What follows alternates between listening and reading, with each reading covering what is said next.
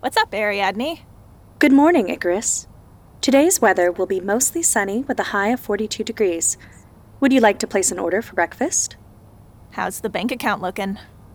Your current balance is 34209 with a purchase totaling 2398 pending. Yeah, screw it, why not? The usual.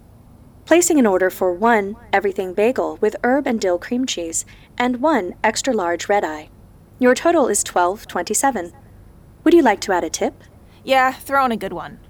Your total is 1627. That's not a good one. Make it an even 10.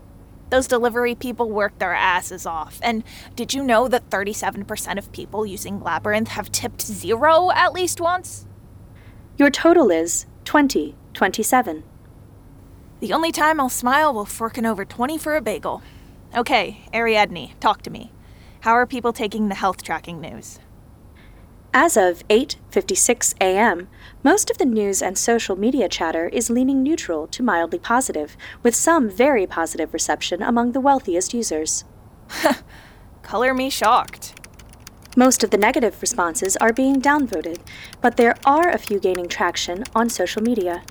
Keep an eye on those for me.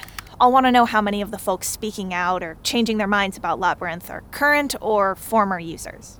May I leave business mode? Are you going to lecture me? Mildly. Let me get some coffee in me first. Your breakfast will be arriving in 19 minutes. My lecture will take less than one. Fine. This is going to make your plan much more complicated I know. and far grayer in terms of morality. I know. You have a habit of diving into things headfirst without considering the consequences.